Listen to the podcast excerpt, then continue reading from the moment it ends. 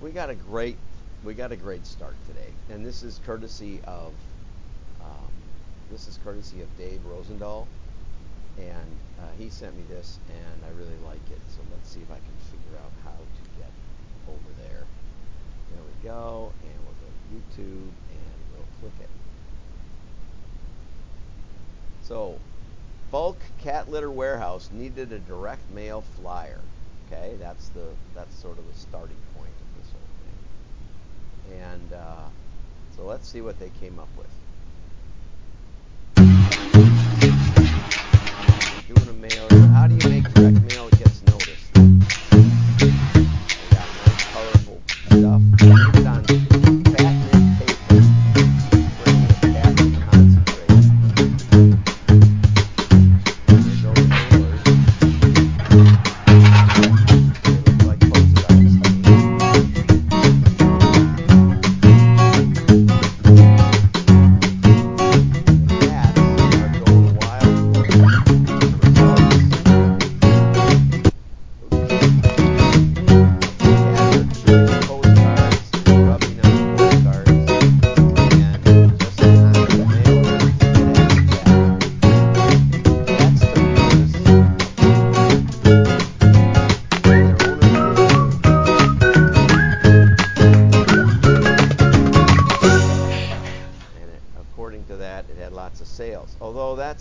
that's kind of the that's kind of the trouble with all of these pitches is was there a holdout?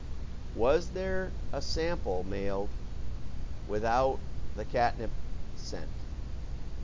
That's the power of mail. That's the way we can test mail. That's the part that's always missing in these articles.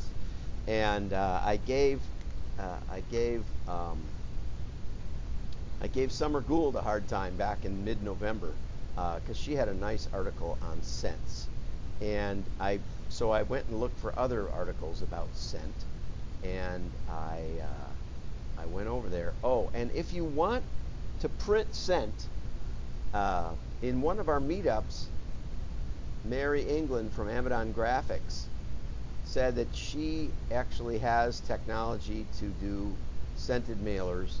Uh, she's in St. Paul, Minnesota, but works with people around the country.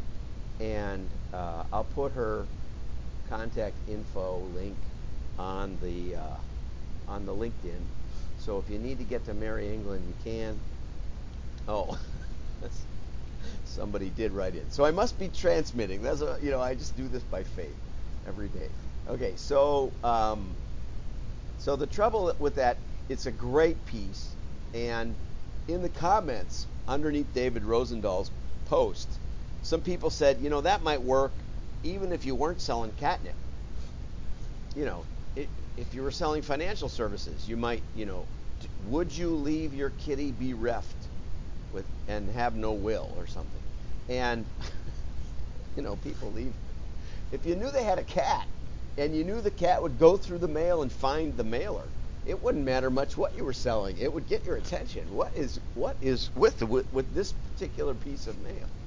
Um, I'm not sure it could work as well with normal with people. I don't know.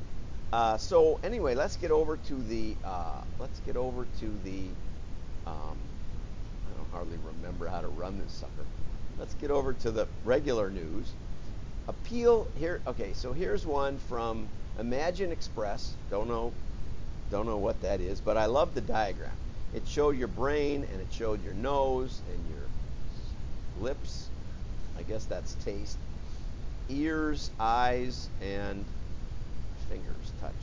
Okay, so uh, this and this is from a few years ago. There's there's lots of these out there.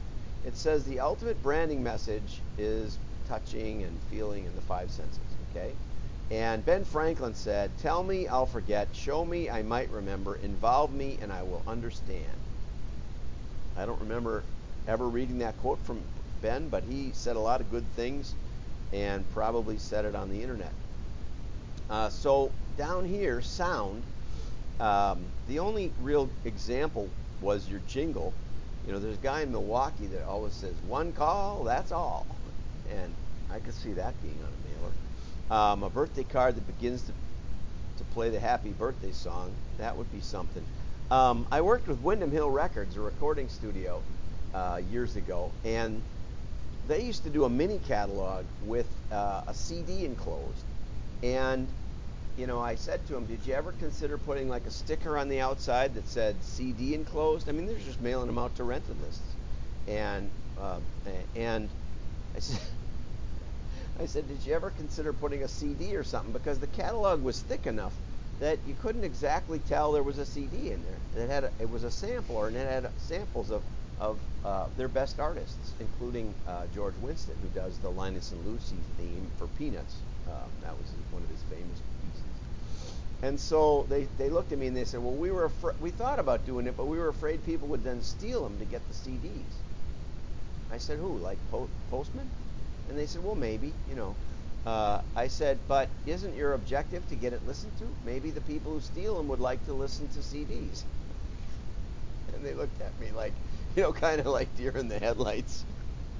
But there's an idea, you know, put put a put a CD sampler in your in your mailer. You can do that, or or other, you know, other playable media, uh, or even just a QR code that takes you to a link of a song now that's up on or a video that's up on YouTube. Okay, smell is the closest sense linked to memory.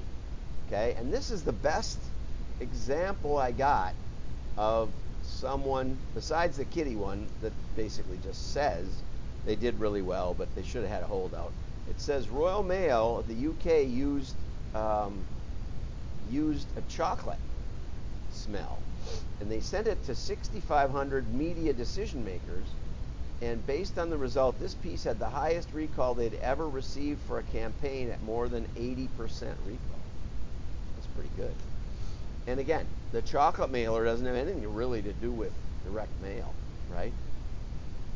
So that was a good one. That one, that one at least had some result and said it did well. But again, we should have a holdout test of the same mailer. Um, you know, here's a couple of examples. A practical application is to give prospective customers a sample of the scents available if you offer multiple scents. A spa might use aromatherapy like fragrances in a mailer. Uh, an auto shop, the smell of tires, coffee shop, fresh brewed coffee. And I thought that was interesting that they would they would say fresh brewed coffee. You know, I have some fresh brewed coffee. And depending on where you get it, you know, there was just a story out that Starbucks is the lar- world's largest buyer of second-rate coffee in the world. Starbucks buys coffee that most of the world doesn't even allow to be sold because of high mold content and things, and uh, and they over they over roast it to kill everything, which is why if you just drink coffee at Starbucks, which is what I order, you know, a cup of coffee, it tastes awful. I mean, and I think something like 80% of Starbucks uh, customers order milked up, flavored up junk.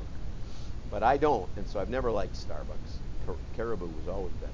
But anyway, fresh brewed. I think the best you could do would be roasted coffee. I don't think you could do fresh brewed. Uh, Dunkin' Donuts, incidentally, just to, to, uh, to give you an alternative, is the number one buyer of premium coffee in the world, apparently. Um, so they they buy the good stuff. Uh, fresh cut lawn to promote uh, the next golf outing. I would be interested if anybody has that available. I don't know where you get a list of what fragrances are available. I, I had a cousin that was in the fragrance industry, and they would develop fragrances, but it was hugely expensive. And you know, does do, are there printers? And we should talk to Mary England. I, I hope she'll be on the next meetup. We ha- we learn an enormous amount on these meetups. It's 2 p.m. on Thursday, and so I hope Mary will come and, and talk about scented mail and if she's got any holdout tests or whatever. Um, but if somebody would like to do a golf outing mailer where we test it with and without cut lawn scent, I would love to hear about it, and I would love it if you support the WDMA that way. And we will make sure you get lots of press. Okay, so here's another one uh, on sensory mail, and they just basically said You could include sample products. We did this with Groenick Nut Company. We had an incredible customer retention once people tried their gift. They, we had a B2B uh, gift thing. And the, the trouble was you couldn't tell what the nuts were like. And so we actually tested putting the nuts in a little sample pack, but it was tremendously expensive and kind of wrecked.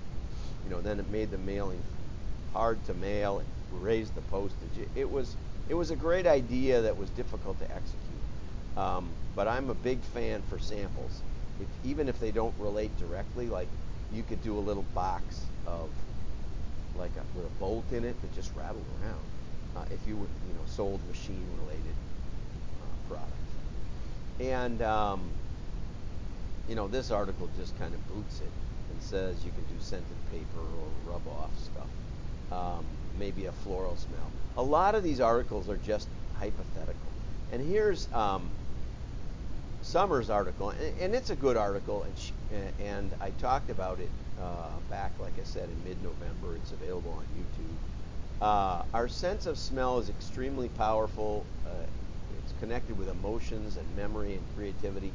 One of the reasons, of course, is because it's interesting that from a developmental psychology standpoint, um, if you taste something and you really don't like it, like I really don't like blue cheese. I don't know why. It, it's like some people love blue cheese and some people just hate blue cheese. My, to me, blue che- cheese tastes absolutely like soap, like a bar of soap. And maybe there were a few times when I got a bar of soap. Uh, I got more than a taste of a bar of soap because maybe something not so not so fragrant came out of my mouth. I think I remember my mother doing that. We could check in with my siblings, and they may not have gotten the same treatment because, you know, as the oldest, you always get experimented on. But I'm pretty sure my mother used soap. Ivory soap is perfectly safe children. I think. Don't cite me on this. Happy Father's Day to all. Uh, I don't remember ever doing it to my kids, but um, it seems like there might be. you know, there's a, there's a lot of things you can do that are not very corporal. Uh, but anyway, blue cheese has always been that way. And developmental psychologists tell us that that one really really bad taste, and you will never want to taste it again. It stays there forever. And smell, of course, is a precursor to taste. You smell it before you taste it. And so you can get a whiff of it and you say, no, I'm not putting that in my mouth. And it's a really good protection against like being poisoned to death. You know, I'm the guy that cuts off the edge of the, the moldy edge of the cheese or bread or whatever. Uh, my my mother would take the few outside slices and say, "This looks still good. We can make grilled cheese out of it." Uh, bless her heart. Anyway, I didn't die. Uh, so uh, Summer says, you know, it's a very powerful memory. Um, and she had the idea of if you're selling brownie mix, you might have a brownie scent. But I would just, as I said back in November, go with chocolate. Um, garden center, maybe the smell of uh, cedar might be a good smell, or a lumber. Um, she suggested using the scent of skunk to sell a cleanser. I don't know about that. Uh, I'd hate to be the mailer that put that mailer together, the, the printer that put the mailer together. Your whole shop would smell like skunk. So I'm not sure you'd get anybody to do that. I don't know, uh, Summer, if you've ever had anybody do these these mailings, but again, no test results are cited. I did mention that we once tested groundwood with rotogravure uh, in a test against uh, regular offset paper, you know, lightly coated, fairly lightweight stock. And the groundwood was about four was about 20% cheaper. So we were just hoping to have the same result on the groundwood. It was B2B. It wasn't anything, you know, ultra special about the photographs that had the perfect color. But the groundwood actually did 20% better in sales, and it was a pretty good test. It was 300,000 in each panel which makes the little 6500 mailer by, by Royal Mail look like nothing. Um, but we got a 20% lift, and after that, the, the catalog was always printed on groundwood. And I never thought about this at the time, but in retrospect, I sort of wonder. You know, the the newspaper is printed on groundwood, and FSIs are printed on ground wood. And so a lot of the sale flyers, even the sale flyers that come in the mail, are typically printed on ground wood. And so there's a sort of a low price smell that could be associated there, and that could have actually had some impact. Um, I don't know if there's a smellless ground, or if it even matters. If, you know, we don't really care if it's a if it's a if it's a dual causality, smell and texture and sight were all involved. But we do care that it did it cost us 20% less paper cost and generated 20% more sales. So all of this points to my main theme always, which is testing. You want to test it. You want to test. You want to have a control. You want to do enough to be significantly uh, significant. You want to have a hypothesis that smell matters. I'm okay with that. But then in your testing, you don't want to just do a, a handful of pieces. You want to do, uh, you know, tens of thousands if you can. Um, or you or you test it small, see the results, test more, test more, test more. That's the way direct marketing works. Too many printers are selling mail. They're selling the, the nuances of mail, the testing of mail, but they don't really know the essence of direct marketing, which is statistically valid experimentation. And from there, we can build an explanation of what happened and extrapolate a theory and continue to reap the benefits for year after year after year and continue to test against that control. And that practice will generate customers for you that last years, not just try one drop of mail and when they don't get a, a good enough result, they say, well, that didn't work.